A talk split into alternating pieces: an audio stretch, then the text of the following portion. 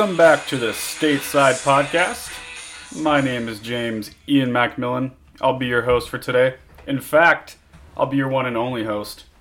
To the left of me is nobody. To the right of me is nobody. In the dark, dark corner is usually Andrew. Uh, he's not here today. Yep, that's right. I'm just going to kick it with you guys solo style. Got a lot of fun things to talk about. Um, it's been a really busy week. I actually just had my wisdom teeth extracted, so that was fun. oh my god, sucked so much. I don't know if anyone, most people have had that done, but um, God, I just I had my wisdom. I had two wisdom teeth pulled when I was young, and I just don't remember it being that violent.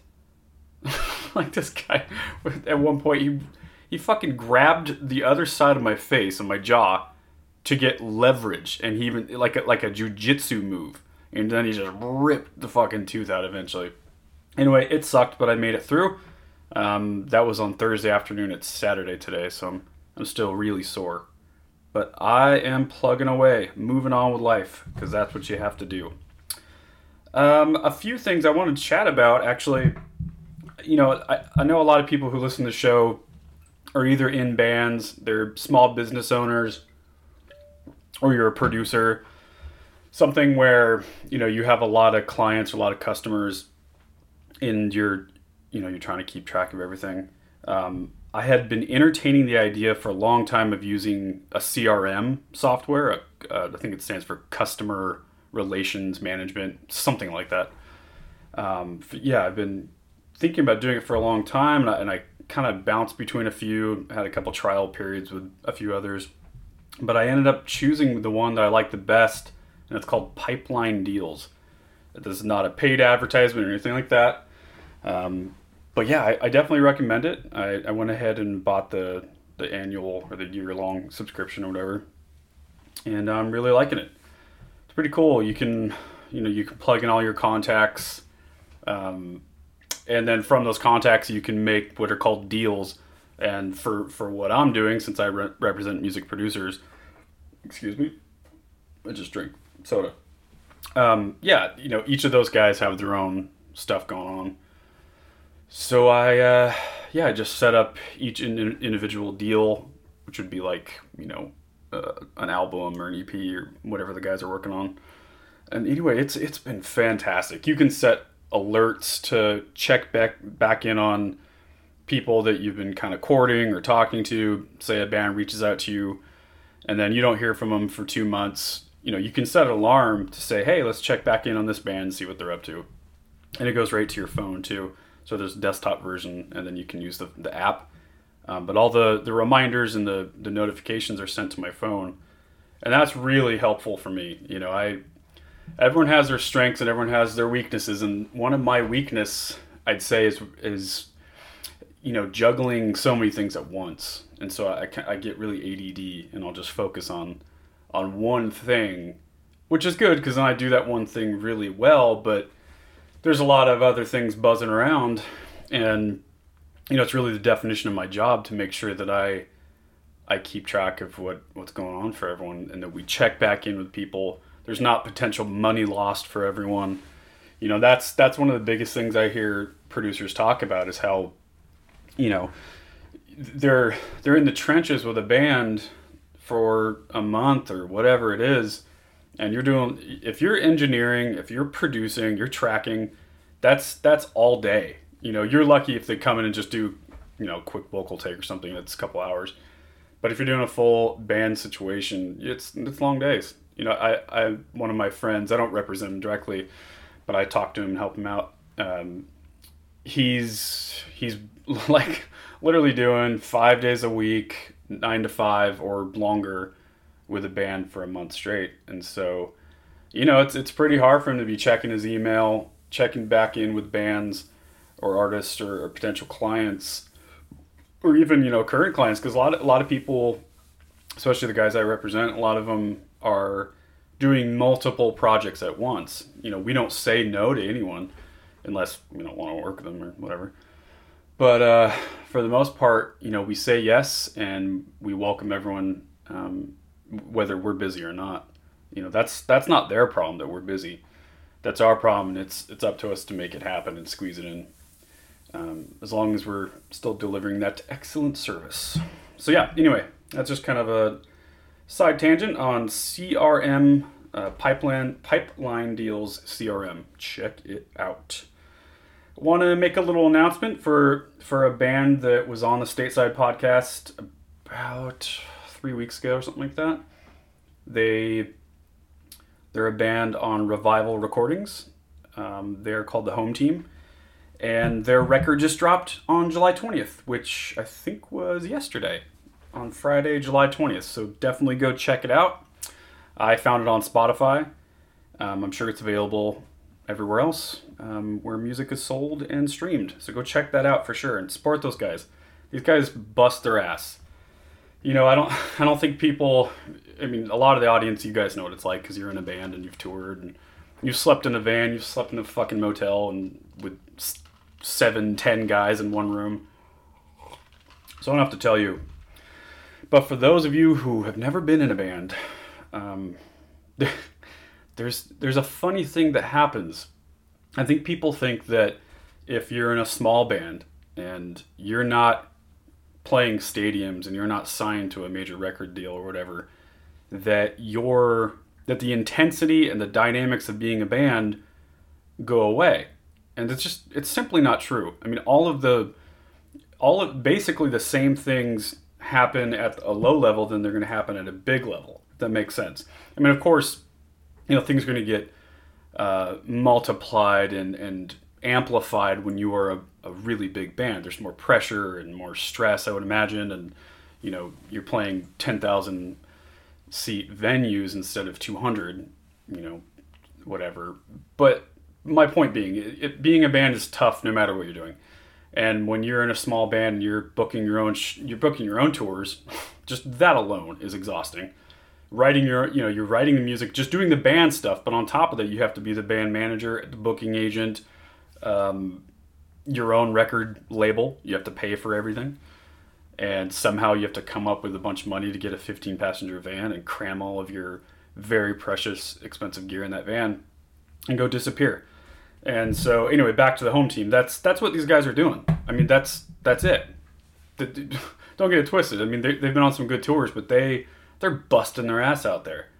Um, so just you know, go support these guys and support bands like them. Just go support any band. If you go to a show and you find a really cool opening band, you know, and you, um, you, you think that there's something you'd be into, even if you just kind of you're on the fence about it and you're like, uh, uh, I'm not sure if that's something I would go really get into. Just go drop them, drop them a comment or you know, if you have a couple bucks laying around, buy their record anyway. It goes such a far way, and it's it's good karma. You know, karma is practical. Gary Vaynerchuk always says that karma is practical, and it's true, especially in business.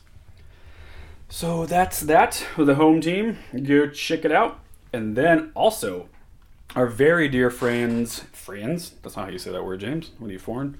Friends. Um, our dear friends, not my weekend, just released their record or I'm sorry, no, they released their single um, called "When You're Not Around," and this band was produced co. Uh, Neil produced these guys, co-wrote on the album, he engineered, and he mixed it. The only thing he didn't do was master it. Um, I believe Stephen Hawks mastered that one.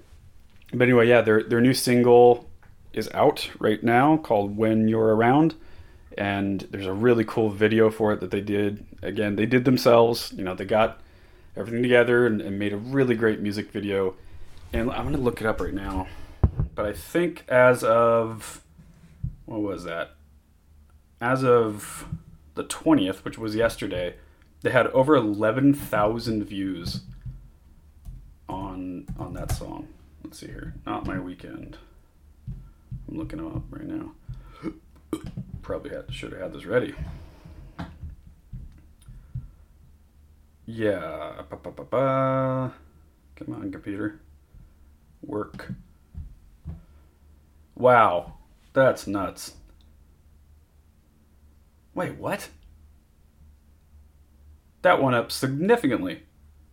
It has 124,772 views. What in the absolute fuck? Whoa. That is so crazy. Here's a little taste. So you feel safe. 'Cause when I see you, I'm ecstatic. Here's all that I am. You can have it. 'Cause if you're a bird, I'll be your wings. If I my voice, I mean, it's some slick pop music. you fucking shred. So good. The singer Patrick was just on the podcast last week. What's up, Patrick? If you're listening, Patrick's the man. He's the example of what you should be doing when you're in a young band. This guy's work ethic is unbelievable. I told this story in the last episode, but I'll, I'll tell it again because I can do what I want. This is my goddamn podcast. Um, when I when we were setting up the deal with them, they had paid their deposit. They had made that financial commitment with us, and then they had to make a, a second payment. I called them just to check in and really just see how they're doing, but also to check in on the money. And when Patrick answered the phone, he was like, all out of breath. He's like, "Hey James, what's up?" I'm like, "Hey man, what's going on?" He goes, "Oh, we're uh, we're digging fence posts right now. Fence holes for fence posts. They live in Wyoming. They do like ranch shit." And I, was, and I go, "Okay." He's like, "Yeah, this is you know it's just a, a way to make some extra cash so we can so we can make the payment for Neil." And and I immediately thought like, "Yeah, these guys are gonna be they're gonna be fine." I love that story. Patrick is the man. So go check out that that single. I mean, Neil Neil and those guys worked really hard on that EP, and I'm so proud of them for for what they've accomplished. They just got signed to We Are Triumphant, which is a really cool uh, indie record label that's really doing some great stuff, and they're they're they're kind of a pipeline for some really great um, opportunities, and you know they can open some doors for for young bands. And I, I can't wait to see what We Are Triumphant ends up doing. You know, say five, ten years down the road. Um, Greg, one of the, I think he's the owner or maybe the co-owner. He's going to be on the show soon, maybe even as soon as next week or the week after. So we're very excited to have him on. Um, yeah, so there's that. What is going on in the world, guys? Oh my God, has anyone seen this Trump's Trump visit with Putin? I, I don't know enough about it to really kind of comment. All I know is that it, it's pretty bizarre. I mean, in the past, I don't know, in the past couple months, he's met with the dictator leader of North Korea. I mean, that alone was so goddamn surreal. Seeing the two of them sit next to each other with American flags in the background. Whatever your thought is on that, politically or not politically, it's still bizarre. Imagine if Barack Obama had done that. People would have lost their fucking minds. They would have asked him to be impeached. People would have just gone apeshit. And now, yeah, same thing. He's, he's standing next to Putin, basically saying that he, you know, he, he's tired of the Russia investigation. And again, I, I'm I have two fucking jobs and I'm too busy. I do two job podcast and you know life. But from what I do know, you know, there's there's all these government agencies that have been investigating Trump for his involvement with Russia, the collusion with Russia, whether whether that involved the election or it didn't.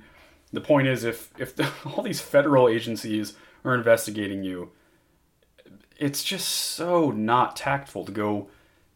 And it's Russia, he's a fucking traitor. Like it's so funny to me that growing up, I remember you know the like Russia and the Soviet Union and communism was like a like kind of a um, like a left wing sort of thing, you know.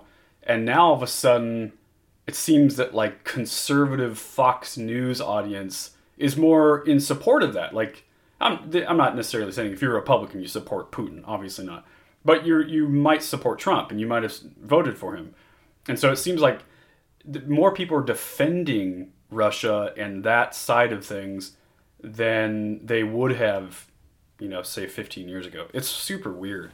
It's really. I don't know if that makes sense, but it seems like it's just sort of flip flopped. Like Russia, communism, that kind of stuff, uh, you know, communal political viewpoint. Like, you know, we are the group instead of the individual. That was a left wing liberal point of view. And the right would always, you know, like Russia is our, our enemy and you're a traitor if you even think about Russia. And all of a sudden it seems like that's swapped because of Trump. Tell you what, he's really, you know, it's such a strange time. It's just, it's so weird.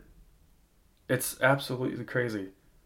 And I keep hearing that within his his presidency will have a really, uh, really bad uh, financial crisis again. Not necessarily due to him, you know. It's just a long time coming. We've been so good for so long, but uh, God, it just it's just so crazy. What a weird thing. Donald Trump is our president. Donald Trump. Remember that that, that reality star? That guy? What the fuck? That orange-haired, orange-skinned orangutan? Why is he orange? Why is he so goddamn orange with those white circles around his eyes? Is it fake tanning? Is that what that is? I don't know. I've seen people who go, you know, get self tanning done and they look more brown and, you know, tan, not orange. I don't get the orange thing. And his hair. What? I mean, I think he maybe he's just a mastermind. Maybe he's just a genius. And like he, I don't know. It's so strange. It trips me out. It really does trip me out. You look at old footage of him, you know, on The Apprentice, or he was he was such a different guy for America for so long. He was a reality star and this playboy billionaire from Manhattan, and that's what he was. He was just like part of the zeitgeist, part of the pop culture of America. Now all of a sudden he's running the free world. It's so crazy. I don't know if I'll ever get used to it.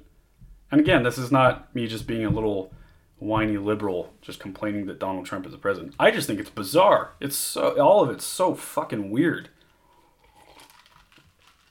Mm, I'm drinking iced coffee. I think I probably get a Starbucks coffee every day. Is that pathetic? Yes. Am I aware of it? Yes.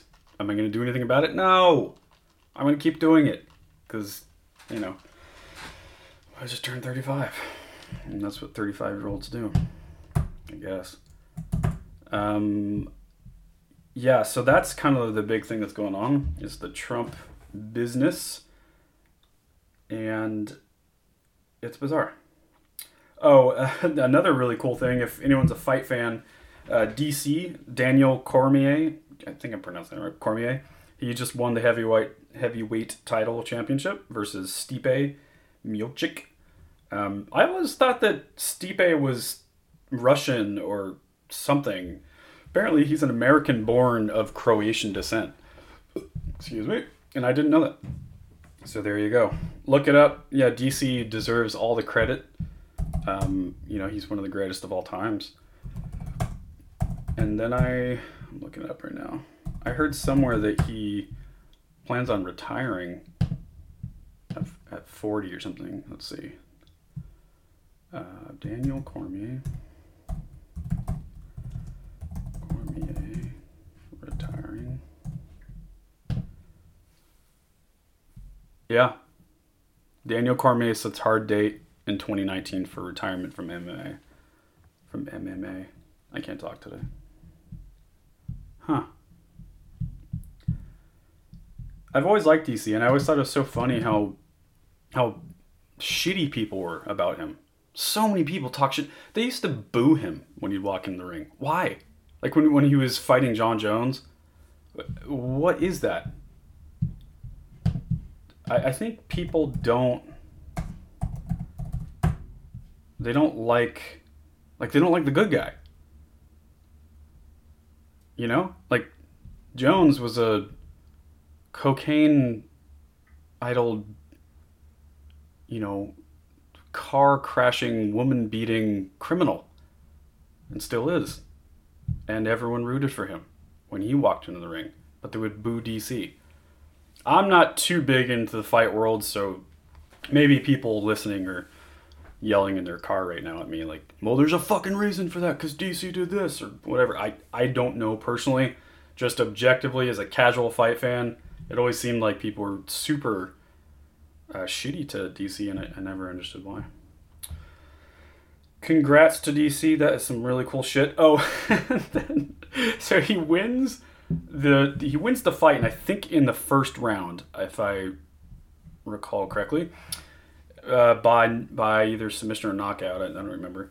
And then right after the fight, you know, he goes up. Joe Rogan hands him, you know, puts the mic in his face, and how do you feel? Ah, we got here, worked so hard. Finally, I'm the heavyweight champion. Blah blah. And then he goes, "Let me have the mic for a second, Rogan." And Rogan's like, "All right," and just hands the mic off. And then DC just just uh, goes on this like WWE uh, thing about you know calling out Brock Lesnar.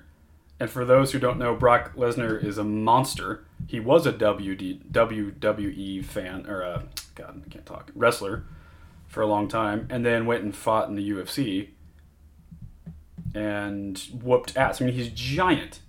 He's 6'3 and 286 pounds, and his head is as big as my truck. I mean, he's fucking ginormous. I mean, if you saw him walking down the street, you would simply you'd go to the other side of the street. He's that kind of guy.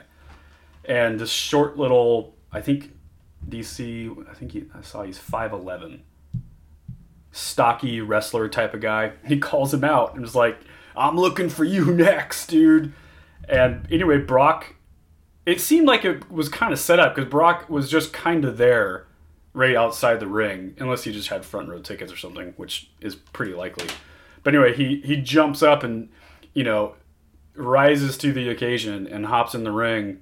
And then they start like pro wrestling style talking shit to each other, shoving each other and talking shit. It was wild. It was so strange. Like I like shit talking in, in the UFC and in Bellator or whatever, and MMA in general. You know, like uh, Con- uh, Conor McGregor is one of the best of all time at that. Uh, Chael Sonnen, he's arguably the best at it, and he he's been doing it forever. And it, it builds up fights and it makes it really cool and fun. But to that, the DC and Lesnar exchange in the ring was a little much for me. I mean, it's it's so tacky. It's just tacky. And I don't know. I don't know. And I think object. I know. You know. I know that Dana White and the UFC want to bring in as many new fans as they can. They want they want the UFC to be synonymous with any pro sport three letter abbreviation MLB, NBA, NFL, UFC. Like they just want it to be one of those. And maybe one of the ways to do that is to make it more, you know, hyped up and more drama and more shit talking and build up these fights. And, and I get that. And that's part of the fighter's job is to build up fights. But I don't know. You know, even like I said, even as an objective uh, or casual rather fight fan, it just it seems a little much for me. But I, I'm curious what you guys think. If you're a, a really you're you're balls deep in fighting, what you what you guys think about that? Um, soon, I think. What day is it today? The twenty first. So in a couple weeks, let's see here.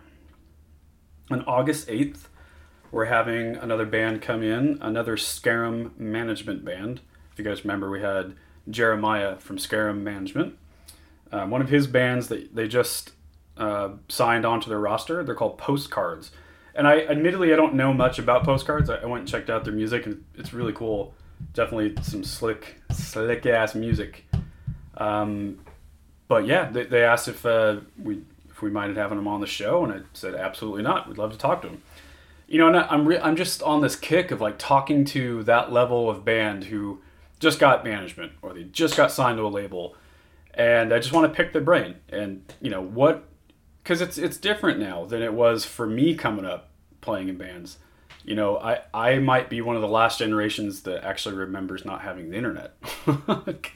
what you know, we had the internet, you know, most of my childhood, but it wasn't it wasn't something that everyone used all the time. You know, I think when we first got our dial-up, you know, AOL, um, uh, whatever that's called, the you know like where it would kick you off if you were on the phone, it would kick you off if someone dialed up to the internet. I think we first got that when I was maybe sixth grade, seventh grade, something like that. I'm 35, just turned 35. So yeah, I mean, like that was you know early internet, certainly early internet for the masses, for all Americans to have, to have access to the internet. And so you know, you fast forward a few years later when I'm playing in bands and I'm really pursuing doing that, promoting, um, booking shows and all that stuff. Like, dude, the first two, big tour I went on, I used to play in a band called Tabana, and the singer of that band, Josh, booked the entire tour. I, we were gone for close to two months. Keep that in mind. I was a child. I was 17, si- technically 16 on one of the first runs. And all those shows, Josh booked himself over the telephone. No internet. No internet. I mean, he, he maybe used it as a resource, but we weren't, there was no, not really emails exchanged. He literally just picked up the phone and convinced these people that ran the venues to book some little garage band from Hillsboro, Oregon. It, it's phenomenal that he accomplished what he did. Um, so yeah, anyway, I'm, I'm just so curious, like what, you know, how, how fast things have changed and the, the rules are always going to be the same, and, but they're always changing, as cheesy as that sounds. You know, it's the same thing. At the end of the day, people want to play in front of as many people as they can. They ideally want this to be their job financially. They want people to pay for their music. And so, you know, the, the end goal is usually the same as it was in the Beatles era, Led Zeppelin era. But the way to get there is is totally different. You know, people don't buy physical records anymore. Um, you know, vinyl is kind of back, but that's that's more of like a collector's fun uh, throwback, a retro thing that people are doing. But that's not like the music industry. That's not how you make your money. It's all streaming. It's all streaming and licensing, publishing. It's all online, all online. And you know, like this band, uh, not my not my weekend. We were just talking about when they released their single. That's how that's how they do it. There's no, you know, cassette tape. They're you know selling out of the back of their truck. They're they're putting it online. That you know, and everything is uh, online now. So yeah. Anyway, postcards will be on in a couple weeks, and I can't wait to have them on. And yeah, it should be fantastic. Boy, it is so nice out right now. Little too hot. I'm Not gonna lie, little too hot for this Irish Scottish white man. Um, but it's it's gorgeous. It's finally summer.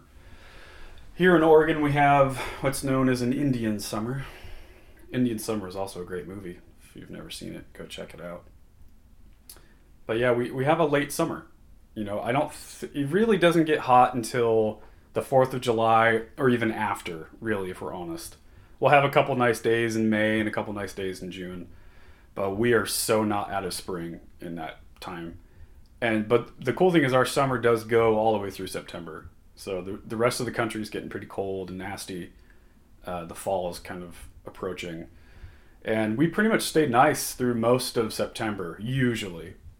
And it's not until October, first couple weeks of October, where it really starts to turn. Um, so yeah. Anyway, it's really nice that the summer's finally here. Just had a went to a pool party a couple weekends ago over at Chris Crummett's house, the one and only music producer. That's not true. He's not the only one. I don't know why I said that. The one and only Chris Crummett that I know. How about that? Yeah, eh, those pool parties are epic. I look forward to them every year. And every so my my birthday's on the 4th of July for those who don't know. And it's kind of become like an annual tradition that we'll go over to Chris's house during the first part of the day. We'll have the barbecue, the pool party, see friends, and then we usually go and hang out with my family for the latter part of the day and light fireworks and, and do that that whole thing. And you know, a few weeks leading up to the fourth, I mean, pretty close. Well, I hadn't, no one had heard from Crummett. And I remember even a few of my buddies were asking, like, is, that, is this going to happen? What the fuck? No pool party. It was just like breaking our hearts. And then he, he did the Facebook invite for everyone. So that was, that was sweet. Oh my God. I just saw another picture of Brock Lesnar. He is enormous. Oh my good God. Ugh. Does that mean his dick is equivalently big? Is that how that works? if you're if you're six three and 286 pounds, is that what it was? Yeah, 6'3", 286 pounds. Does that make your your wiener equivalently big? Inquiring minds want to know. That's what I want to know. Uh, there's a little game I like play with my wife, and, and it's one of her favorite games to play with me. Is for me to guess a guy's penis size, and I think I'm pretty good at it. To be fair, I have no way of clarifying that or to prove my theories, but I'm I think I'm pretty good, guys. I think I'm pretty solid on this. I mean, it's pretty easy to tell. You can tell by by just a person hold his shoulders. You know, if you got a little little wiener, you're you're gonna know. But also, if there's a guy that's super bravado and he's tough and he's got a fucking giant truck, yeah, the odds are he's got a little little Peter. Hey, how about those those balls on the back of people's pickup trucks? How infuriating is that? Oh my god. Can you imagine being the type of person that would do that? I mean, re- really think about the logistics of doing it. First, you have to find it. Where do you find those? Probably on the internet, Amazon, or whatever. So you have to type that in swinging balls for truck or tailgate truck ball thing. Then you order it, you, p- you pay your money for it, then you wait for it to come in the mail, you open it, and you're excited to do so. Then you, walk, you walk outside, you install it for all of your neighbors to see, and then you proceed to go and drive in public with that happening. It's amazing. It's amazing. People blow my mind. Oh my god. Whoa. Blue Jay just hit my window. Oh my god. Let's see if he's okay. You right, little dude? Hey. Oh. He flew away. I think he's good. I think he's good. On my wall here, I have a picture of Jim Abbott. Jim Abbott was a pitcher for the, at the time, California Angels. Now they are the Los Angeles Angels of Anaheim. Such a stupid name. Too many cities. Just be one city. Uh, anyway, Jim Abbott had one arm, so he would he would pitch the ball with his right hand, and in his left stump he'd be holding his glove. So he'd imagine someone so they throw the ball with their right hand, and as the the pitch goes, your sort of the arc of your arm keeps going down and to the left, and he puts on the glove with his only hand, and then fields the ball, and then somehow he, he would usually like scoop out the ball and put his glove back under his arm and throw to make an out. It's it was insane. I mean, he's one of my my heroes. Jim Abbott. Look him up. Look him up. Here's where everyone here's where everyone rolls their eyes right now because I'm talking about baseball again. I know. I like baseball. What are you gonna do? It's a superior sport. I could argue you on that, but I got other things to do, and I don't want to embarrass you, so I'm not going to. Um, if you guys haven't listened to the newest episode of the Stateside Podcast, episode number 40 was released just the other day, and that is again with Patrick Gilchrist of Not My Weekend. Man, that one was super fun. We had a really good time. Um, we gotta figure out a better way to have people call in. I, I, I don't mind Skype, but sometimes it gets a little, you know, cuts in and out. So I'm curious if you if if that's annoying, let me know. I, I'm I'm curious because I, I definitely want it to be listenable for everyone. Yippity yip yip yip yip yip yip. Take my Alpha Brain. Alpha Brain is a product from Onnit. Again, this is not sponsored. Just um, just recommending it, and it helps with memory and focus, according to them. I to be honest, I didn't notice a goddamn thing for the first while when I was taking it but I've kind of committed to taking it on a regular basis every day, um, and I like to pair it with coffee, and it's it's definitely helping. I mean, it kind of it, it does. It's not like Adderall or anything. You don't you won't notice like a physical. There's no euphoria. There's no. It's not a drug that way. It's just a, uh natural dietary supplement. So it's really just like taking a vitamin. Um, what do they say is in it? Vitamin B6. Um, it's a bunch of other crap I can't even pronounce. Cat's claw. Parentheses bark extract. So there you go. Uh, something. Well, anyway, fuck it, whatever. But yeah, try it. Give it a try. They they have a free trial too if you want to try that out. That's how I kind of got into it. I think it's like one bottle free or something. Definitely check that out. And I'm still addicted to LaCroix or LaCroix. If you, if you say LaCroix around me, then I won't do anything. I'm not going to physically harm you, but I'm going to be judging you. I'll judge you probably for a while too. I mean, that's. it's like when people pronounce like karate. It's not karate. Don't be an asshole. You know, like, come on. Or how about when Latino people will, you know, they'll be speaking just the way I am, super American flat accent, and then anything remotely Latino, all of a sudden they start to roll their R's and tornado and LaGuerta, like the detective on Dexter. That's kind of what reminded me of that. She'll do that. She'll be talking completely normal, and then out of nowhere, anything remotely Hispanic or uh, Latino sounding, she'll she'll really pump the pump on the gas for it. Um, up on my little bulletin, not bulletin board, my little tack board thing I have in my office. There's a, I'll, put, I'll post on Instagram or something. There's a, a little reminder of a, it's a business card from a guy named Patty Kane. Patty Kane, so P A D D Y K A N E. He is a Belfast black taxi driver in Belfast, Ireland. That's Northern Ireland, not the Republic of Ireland. So, the, you know, anyway, Northern Ireland is owned by, or a part of the UK. A lot of the troubles were there. A lot of, a lot of violence and religious disputes or whatever. Anyway, he he did like the coolest thing ever. We so when we went to Ireland, we were there for I don't know three weeks, something like that. And hands down, that was probably my favorite thing we did while we were there. We arrive not really knowing what that means. Like, so he just drives you around Belfast and talks about it. That's kind of what I thought.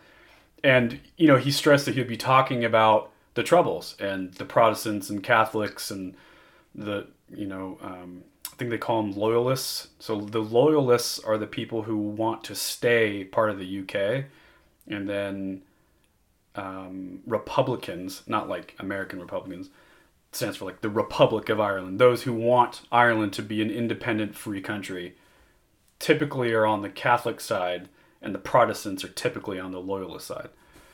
Which is super bizarre because so it's not just a political war, it's religious too, and it was so strange. And within this really beautiful city, there's there's all these neighborhoods that were completely gated off and walled off to separate the different tribes of people. You know, there's whole neighborhoods that are Catholic only. Like, do not fucking come here for Protestant. All these murals on the wall, um, everywhere you go in the city, just telling the story of of the IRA and the Loyalist Army and the Republican Army, and it was nuts. And he, so he's a Catholic. His brother was actually killed in a bombing in the 80s. Super sad story, but he was like so intense and so so kind. Like for all the shit he's been through. Um, I don't know why I'm going on this rant about this guy, but I've always wanted to talk about him on the podcast. So yeah, if you if you find a free second, see if you can find him. What's the website? It's cabstoursni.com. Cabtoursni.com. Patty Kane. Yeah, if you ever find yourself over there, definitely do that. It's it's worth every penny. It's not very expensive, and yeah, if it, you'll learn everything about that uh, that whole thing. So there you go. Well, I think now is a good time to do my movie pick of the week. Coming this summer, James's movie pick of the week. This week, I'm going to pick a tasty little flick that I just saw last week. It's called Sorry to Bother You. Sorry to Bother You is directed by Bootsy. What's his name? Boot, Bootsy? Bootsy Collins. Nope, not Bootsy Collins. Bootsy. Boots Riley. I really fucked this up. Yeah, Boots Riley. Boots Riley is the um, counterpart, one out of two of the rap group The Coup. He's a rapper. He he was on some Dead Prez records. He he was fronting a band called the Street Sweeper Social Club that Tom Morello from Rage Against the Machine played in. Really, I, I actually really liked that band. Most people didn't, but I thought they were pretty cool. M- more funk than rock, I would say. And actually, the band I played in, the Days and Nights, we got to open for that that band, and that's when I got to meet Tom Morello. So anyway, yeah, I, I actually didn't know when I went to go see uh, Sorry to Bother You. I had no idea that he was the director. I, I, I actually I thought it was like a Spike Jonze joint. I thought it was one of those movies. But um, yeah, so it turns out it was him. Anyway, really awesome, awesome movie. Let's see if I can find a little. So it is a American sci-fi comedy, like I said, uh, written and directed by Boots Riley. His directorial debut. Um, let's see if I can. So it's an alternate present-day version of Oakland. Um, ads for a company called Worry Free offer a life free of the worry of paying bills and free food and lodging, but at the cost of a lifetime co- contract of working, a practice deemed legal and not equivalent to slavery. And so, anyway, it's it's so well done. I mean, it kind of reminded me of like Michel Gondry movies, where it's it's really fantastical and like pushing the boundaries of reality. Like it's definitely feels like present day, but it's not. You know, it's it's so well done. It's really funny, super super funny, and I think like really really poignant for today. I mean, it's it's such a good reflection of what the hell's going on right now. It's it's the movie we need right now. Uh, definitely recommend it. Tons of really awesome people are in it too. Um, yeah. Uh, one thing I'll say, and this isn't a spoiler, I'll say Patton Oswalt and David Cross. They did an amazing job in that movie, and when you go see that movie, you'll know what I'm talking about. How about that? How about that for being secretive? Okay, let me uh, get this thing up here. Play the trailer for you. Okay.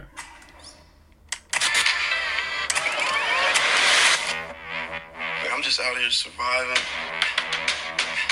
And what I'm doing right now won't even matter. Baby, baby, it will always matter. Thought you said you fixed that. Get a room! I got a room, mother.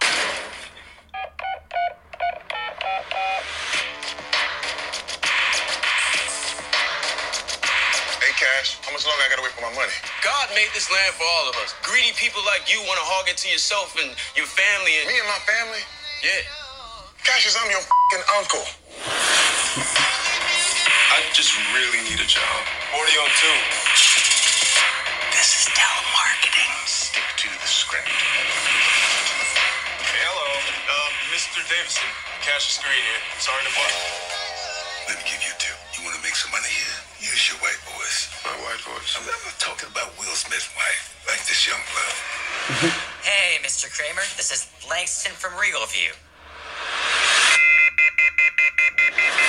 As always, we'll be getting that out to you right away. You're doing so good with the voice thing. Holla, holla, holla, holla, holla.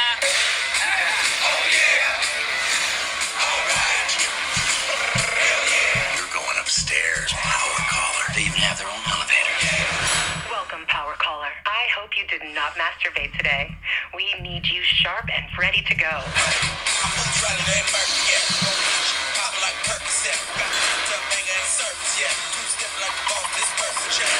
I got promoted. I'm a power caller. What do they sell? They're not selling it. We selling. No, there's no amount of money that make me do that.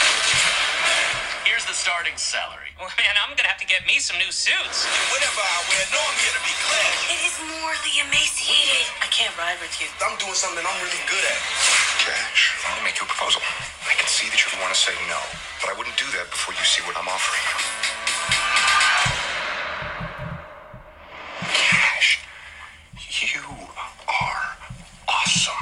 There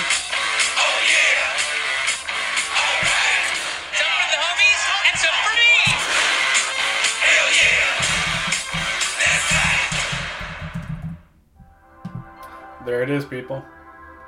There it is. Sorry to bother you. Go check it out. Um, has everyone seen the video of the officer that shoots through his own win, uh, window while I can talk in his car? Does did people know what I'm talking about? It's video. It's like the the body cam angle, and you see a guy chasing another car, and that car is shooting back at the cops. And from an article I read, they were shooting all around. Like they almost hit people. They crashed into a bunch of cars on the way over. Just, you know, this dog needed to be put down. And so this cop gets really close up to him and then starts shooting through his window back at the enemy, the bad, the bad guy. He fuck unloads a mag. They finally get to a place where they stop. The guy crashes into a wall. The cop er, stops right behind him, reloads his mag, and then finishes the job. Apparently, one out of two of the suspects died, and the other one ran, and then they they they arrested him. But yeah, I'm gonna play the video here and see if you guys can hear anything. Uh, are you injured? following the vehicle. We want to try the black channel. From Charlie 1, are you injured? It's Charlie 4. I'm not injured. Okay, copy. So he just told dispatch that they were shooting. Watch out! Shots fired! Shots, He's like, "Watch out!" shots fired! Shots fired again! Shots fired again. He's driving with one hand, by the way. Where are you in Charlie 4? Going northbound eastern from Charleston. Definitely looks like California somewhere. Hey, back up! He's shooting! Jesus Christ. Oh, it's Las Vegas. It's not California.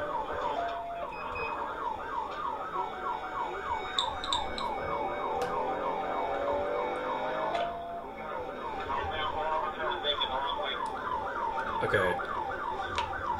So he goes around this cop. He takes the lead. Now he's about 20 feet behind the, the car. Gets his gun out. Directly behind him. That's him shooting through his own window.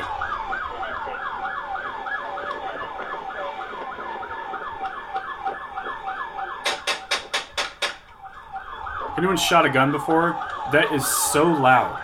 And to be inside a car like that, his, his ears are ringing right now.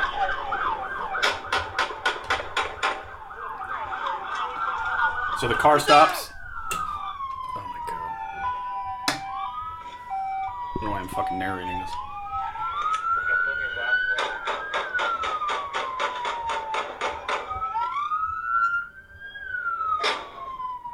Jesus Christ. Hey, the other one right up there! Whoa. That is intense. Fuck, man. The guy deserves a, his own his own day, his own special day. My God, that is so crazy. God, that's that guy's job. oh man, can't imagine being a cop. Couldn't imagine. I need to piss real hard, so I'm gonna go do that. I'm take a little pee pee break, and we'll be right back.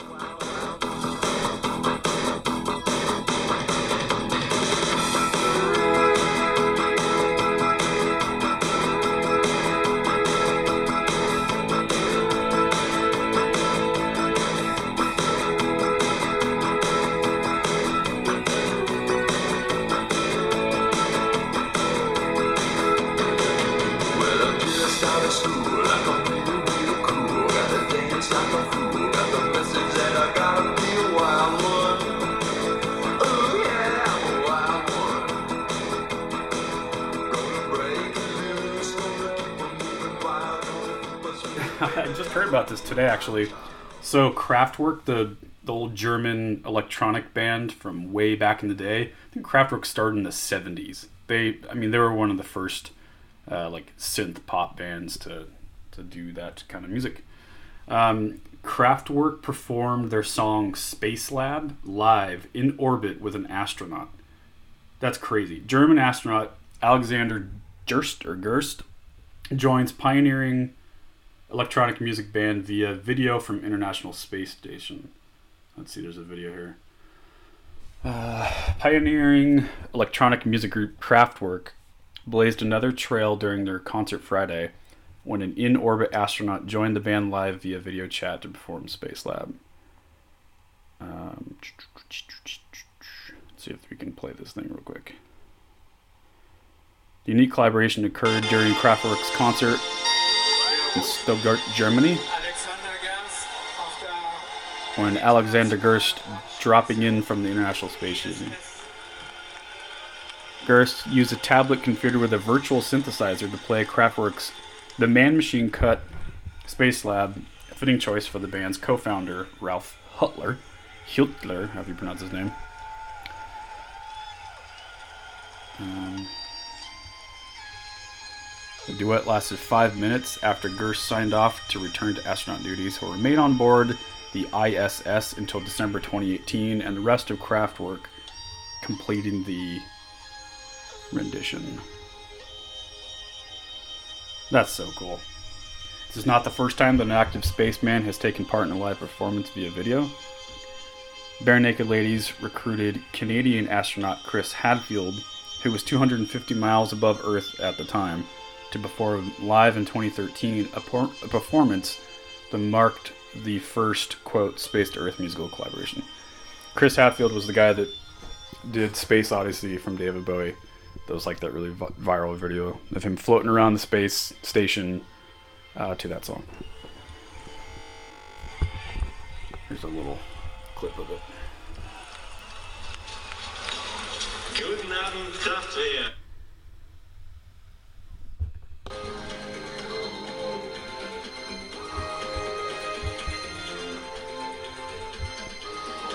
That's so rad. The Kraftwerk is on stage, the four guys with a huge screen behind them with shots of the space station. That's pretty cool. Kraftwerk, huh? Still going at it. Alright, so there you go with Kraftwerk. Playing with an astronaut. The way that Kraftwerk should be doing things. Uh, next up in music news, with yours truly, James Macmillan, we have the rapper Migos. I think that's how you pronounce his name. M I G O S. Forgive me, I'm white and 35 and super lame. I think it's Migos. Uh, he was arrested on felony. Turn my down my music. He was arrested on felony gun charges, which is pretty cool. Rapper faces two felony weapon charges and misdemeanor for marijuana possession following Atlanta traffic stop. Um, so there you go. That's one thing. That sucks. Definitely don't have a gun when you're a felon. Um, next up in music news, Linkin Park remember Chester Bennington on anniversary of death. Oh my God! It so it has been a year since your passing. A surreal rotation of grief, heartbreak, refusal, and recognition. Band writes. Can't believe it's been a year. Doesn't seem like it's been that long. Linkin Park paid tribute to Chester Bennington Tuesday on the first annivers- anniversary of the singer's death. Let's see here. They're going to say, quote, It has been a year since your passing, a surreal rotation of grief, heartbreak, refusal, and recognition. The band wrote on Twitter, and yet it still feels like you are close by, surrounding us with your memory and your light. Your one of a kind spirit has authored an indelible imprint our, on our hearts, our jokes, our joy, and our tenderness. Bennington died by suicide on July 20th, 2017, just two months after his death of his friend, Soundgarden singer Chris Cornell, whose birthday was July 20th. Bennington performed at Cornell's funeral. That's crazy. Quote, internally grateful for the love, life, and creative passion you you shred with us and the world. Linkin Park continued, quote, We miss you more than words can express. Linkin Park bassist Dave Phoenix Farrell also remembered Bennington on Instagram Thursday. Quote, Chester, in the past year, there hasn't been a day that has gone by that I haven't thought of you. I miss you, and it still hurts to not have you here, Farrell wrote. And today, after your passing, I struggle to try and eloquently express that you mean to your family, your friends, your fans, and to me. There's so much that I feel and that I could say, and that I want to say, and that I, don't know how to say. But one thing I know for certain is that you are loved and you are missed. Jesus Christ.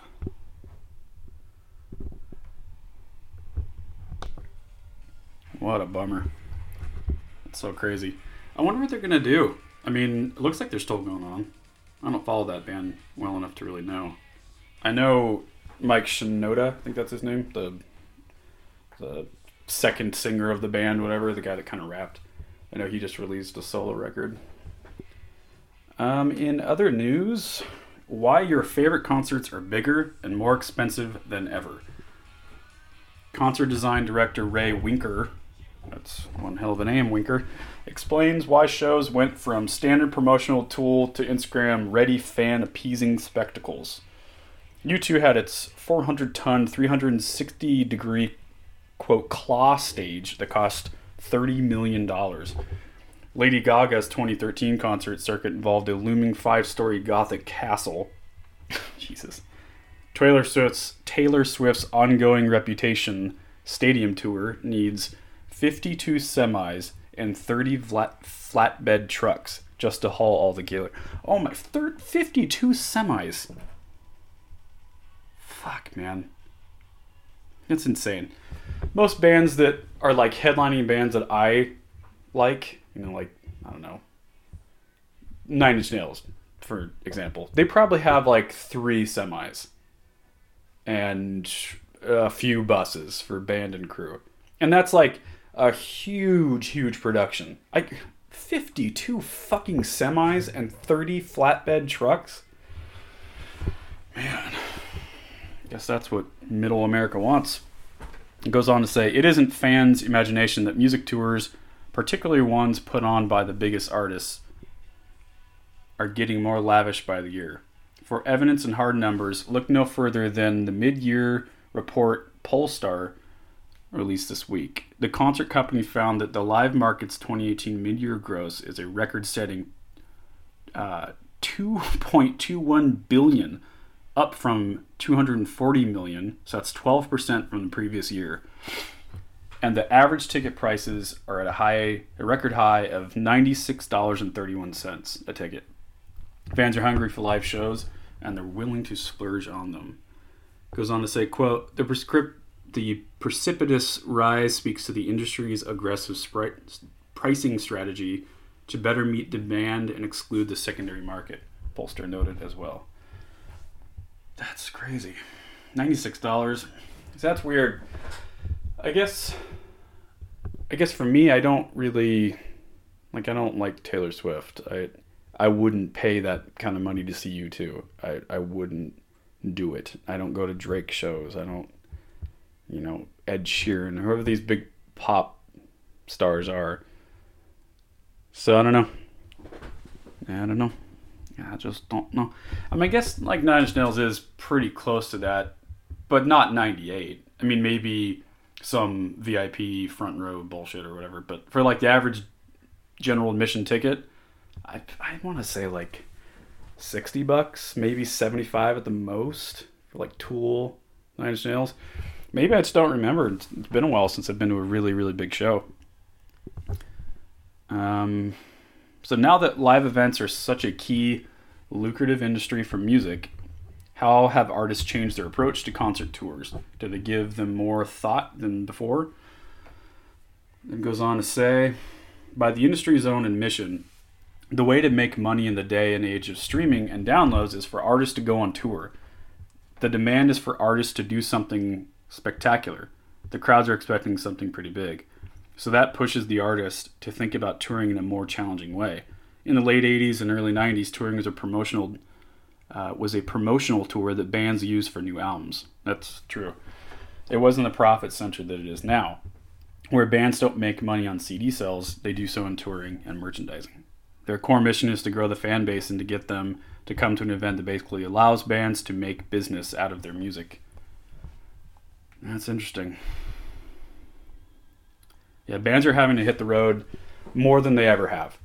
It's it's so funny to me that like as technology goes up and streaming goes up instead of physical sales, you know, VR's around the corner. We're we're talking to our phones, the Amazon Echo and uh, Siri and all that shit.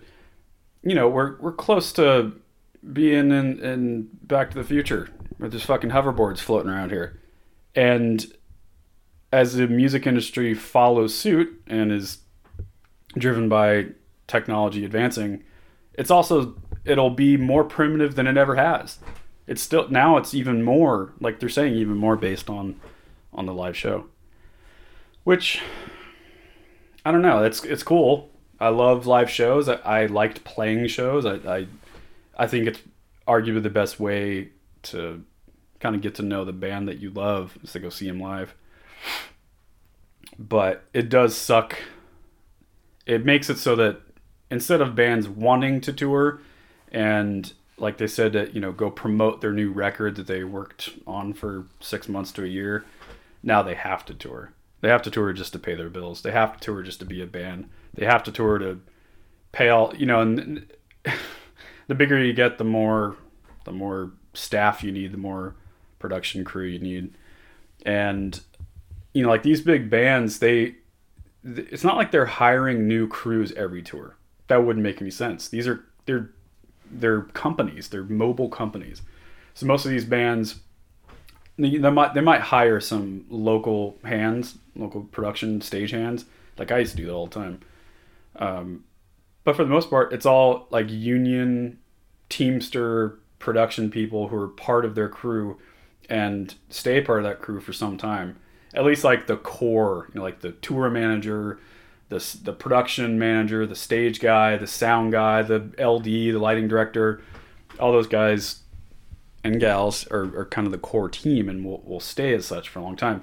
And when they're not on the road, they have to pay a retainer. So I know a few of my buddies who are being paid to be part of a band's crew, and they're sitting at home right now.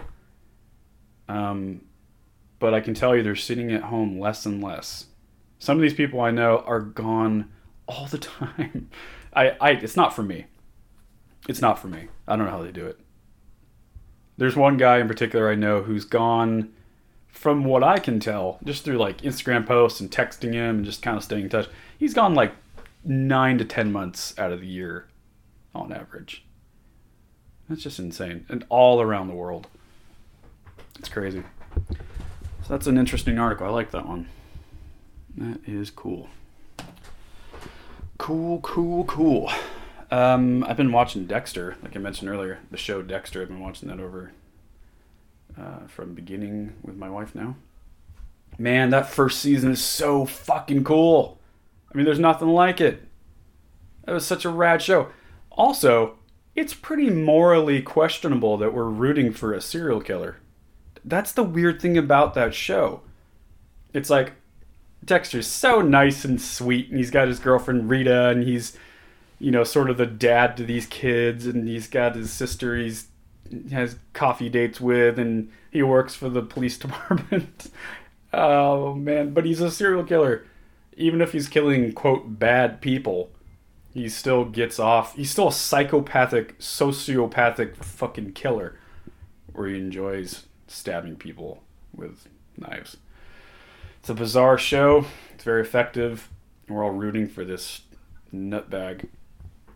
At least I am. The other thing that's really occurring to me this time around, because you know I watched it when it first came out, um, and you as you watch things again, you, you you see things under a different light from a different perspective. And one thing that I'm realizing this time through is how much I love the music. I love the score. The guy who did the the opening music that everyone knows that classic music, but also you know obviously everything through the whole show. The the entire uh, Dexter soundtrack is on on Spotify. Hi, highly recommend it. It's something I listen to quite frequently. Get my serial killer vibe on. My Miami salsa music serial killer vibe. That's a genre. Oh man, I don't know if you guys heard about this. I, I just heard about this this morning. There's a duck boat. Uh, Do you know what a duck boat? A duck, a duck boat is like one of those weird boats with a really bizarre front ends. Um, so it kind of sits low in the water. Anyway, they had a duck boat capsize somewhere. Was it in Michigan? Like a big lake in Michigan, I think. I don't have the article open. But 17 people died in total. And nine of those 17 people, nine of the people, nine of the 17 people that died were all from one family. How fucked up is that? I couldn't imagine. You know, my my huge family, we go on fa- family vacations and we're going camping next weekend. A huge camping trip. The whole the whole crew. And I just couldn't imagine nine people from your family just poof gone, drowned. What a bummer. What a bummer. Ah, thoughts and prayers go out to those folks. My good lord. Um yeah, so that's my music news. Oh, that's right. Okay. a little change of pace after super sad news. I have a disgusting would you rather. Actually, it's not that gross. I just think it's pretty neat. Share this with your friends. Let me know what your uh, answer is to this question. Okay, because there's no one in the room with me, so this is just me and you guys. Would you rather have your farts be super loud and smell like nothing, or be silent and smell horrible? Would you rather have your farts be super loud and smell like nothing, or be silent and smell horrible? Ooh, so you have to keep in mind with these would, you rather's. That means every single time you fart, you know, when you're stuck in that elevator, you're in the mall with a bunch of people, you're at work, you're in a fucking bus, you're in a car, and you think you can get away with that fart, it's either going to be so loud that, that everyone fucking hears it, or it's a silent Navy SEAL style fart, but it's so potent and disgusting that people want to throw up. Um, that's tough. Hmm. I think I'm gonna. Yeah, I'm gonna go with the silent version of the fart that smells disgusting, and here's why. Yeah, okay, I'm gonna go with the silent one because if it is disgusting and it smells terrible, then at least like if you're in a big crowd, for example, you could just say, I don't know what that is. Maybe it's a gas leak or I don't know, maybe someone pooped in their pants. And you can, you know, pass it off to the guy next to you, to your buddy. That's what I would do. Because if it were super loud, odd, odds are you're going to get caught. Unless you're someone who just doesn't give a fuck where you are and you just own up to it. Which I could see myself being one of those people. However, not not all the time. There are times when you, you want to be discreet, you know? When you just want to let it go. My, so anyway, let me know the, the answer to that question. Hit me up and give me your answer. Um, my wife always talks about a really dumb super superhero power that you know because Family Guy has like a, a bit about you know the whole family gets superheroes and Meg gets this power to grow her nails really long. Just a dumb, useless power. Now, like all the other ones have like really great powers. Or they can fly or read minds or whatever it is, and she can grow her nails very long. Stupid. And uh, Ashley always says it'd be a, a really stupid power to have if you could see people's farts. uh, I think that's funny. I don't know if you guys do, but I do. Like the person next to you, you could you can see it, the color of the fart. Color of farts. Color of farts with James Macmillan. All right, all right. I think we've done it, guys. We made it through another episode. I appreciate all of you. I really do. This is the first one I ever did alone. Uh, sorry if it, you know, felt like that. But uh, there's nothing you can do about it because this is my my goddamn podcast.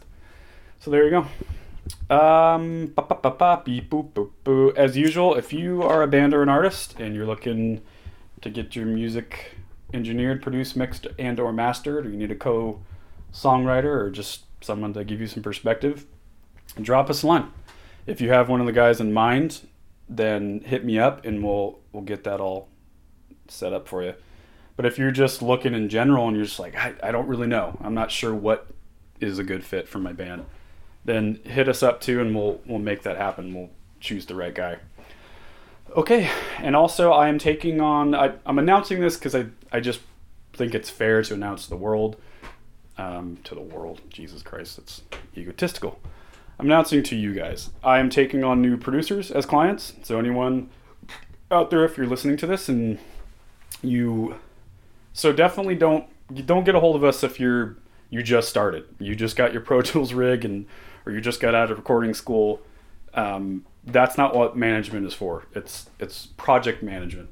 It's after you have you have a career going. You got your own client base, and it's getting to that point now where you need that additional support.